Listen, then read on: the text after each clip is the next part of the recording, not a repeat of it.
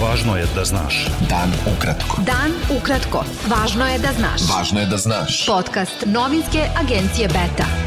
Pregled vesti za četvrtak 4. mart 2021. Sa vama je Ivan Vasović.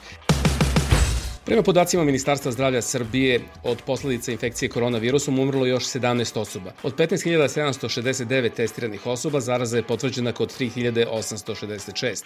U bolnicama je 4.109 pacijenata, od kojih su 173 na respiratoru.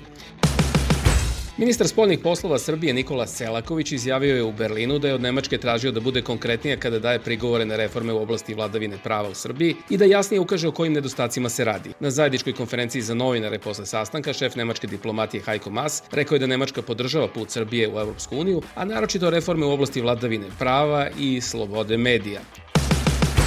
Specijalni predstavnik Europske unije za dijalog Beograda i Prištine Miroslav Lajčak i premijerka Srbije Ana Brnabić razgovarali su u Beogradu o implementaciji dogovorenog tokom briselskih pregovora. Lajčak je naveo da je sa Brnabić razgovarao o sprovođenju obaveza dogovorenih u dijalogu Beograda i Prištine i o podršci Srbiji na evropskom putu.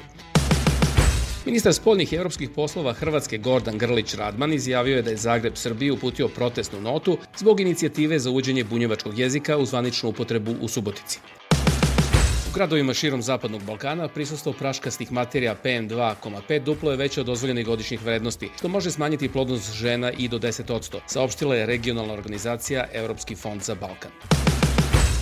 Tužilac za organizovani kriminal Saša Ivanić zatražio od posebnog odeljenja Višeg suda u Beogradu da produži pritvor članovima grupe Veljka Belivuka uhapšenim 4. februara. Policija je tada uhapsila još 16 članova te grupe kojima je određen pritvor do 30 dana. Rukovodilac u Bezbednostno-informativnoj agenciji Goran Solić, načelnik pete kontraobaveštajne uprave, izabran je decembra 2014. u Skupštinu futbolskog kluba Partizan kao predstavnik navijača. Objavio je nedeljnik NIN. Navijača je tada predvodila grupa na čelu sa sada pokojnim Aleksandrom Stankovićem, zvanim Sale Mutavi i Veljkom Belivukom. Potpredsednik Srpske radikalne stranke Milorad Mirčić izjavio je da je ministar odbrane Srbije Nebojša Stefanović umešan u organizovani kriminal i pozvao predstavnike vlasti da hapse i članove vlade Srbije kako borba protiv mafije ne bi bila selektivna. Sekcija žena Saveza samostalnih sindikata Srbije ukazala je da je u Srbiji i Evropskoj uniji i dalje postoje znatne razlike u nivou plata između žena i muškaraca i da je taj problem dodatno produbljen tokom krize izazvane pandemijom koronavirusa. Vlada Srbije razrešila je sa funkcije vršiteljku dužnosti direktora Pošte Srbije Miru Petrović i na njeno mesto imenovala bivšeg ministra za rad i socijalnu politiku Zorana Đorđevića. Poverenik za informacije od javnog značaja izrekao je novčanu kaznu gradonačelniku Beograda Zoranu Radojičiću zbog sakrivanja cene troškova izrade i postavljanja spomenika Stefanu Nemanji na Savskom trgu, koji su označeni kao državna tajna. Kako nije bilo moguće naplatiti kaznu, poverenik se obratio i vladi Srbije. Iguman manastira Visoki Dečani Sava Janjić izjavio je da je suštinski neprimenljivo i nepravedno svako ishitreno ili nametnuto rešenje za Kosovo, koje jednostrano privileguje jednu, a oštećuje drugu stranu.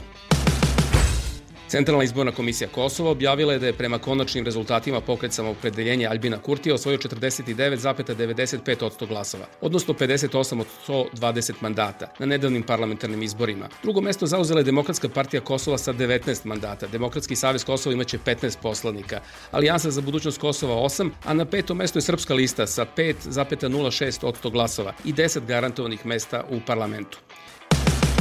Predsednik Crne Gore Milo Đukanović izjavio je da je Srbija pustila duha mržnje iz boce prema Crnoj Gori i svemu što je crnogorsko i ocenio da Beograd neverovatno uporno radi u korist svoje štete.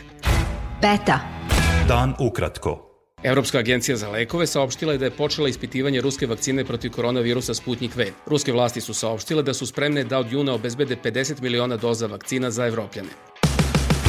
Izlazak vladajuće mađarske partije Fides iz Evropske narodne partije najjače grupe u Evropskom parlamentu nije za pocenjivanje, jer će dovesti do očigledne promene u odnosu snaga u institucijama Evropske unije, uticati na politiku unije i doneti promene na geopolitičkom planu, navodi se u analizi organizacije What Watch Europa. Predstavnički dom Kongresa Sjedinjenih američkih država otkazao je sednicu zakazanu za četvrtak posle upozorenja policije da je moguć upad ekstremista u zgradu.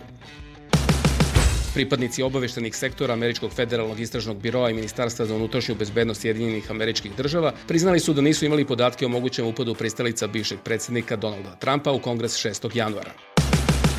Sud u Hong Kongu je naložio zadržavanje u pritvoru svih 47 prodemokratskih aktivista optuženih na osnovu strogo kineskog zakona o nacionalnoj bezbednosti. Aktivisti su optuženi za kovanje zavere sa ciljem subverzivnog delovanja zbog organizovanja neformalnog glasanja u julu 2020. godine, kada su birani kandidati demokratskih snaga za izbore za parlament Hong Konga. Zemljotres magnitude 6,9 pogodio je Novi Zeland, javio je Američki geofizički institut, navodeći da je izdato upozorenje na tsunami. Slušali ste pregled vesti za četvrtak 4. mart. Sa vama je bio Ivan Vasović. Slušajte nas i sutra. Prijatno. Pratite nas na portalu beta.rs. I društvenim mrežama. Važno je da znaš. Dan ukratko. Podcast novinske agencije Beta.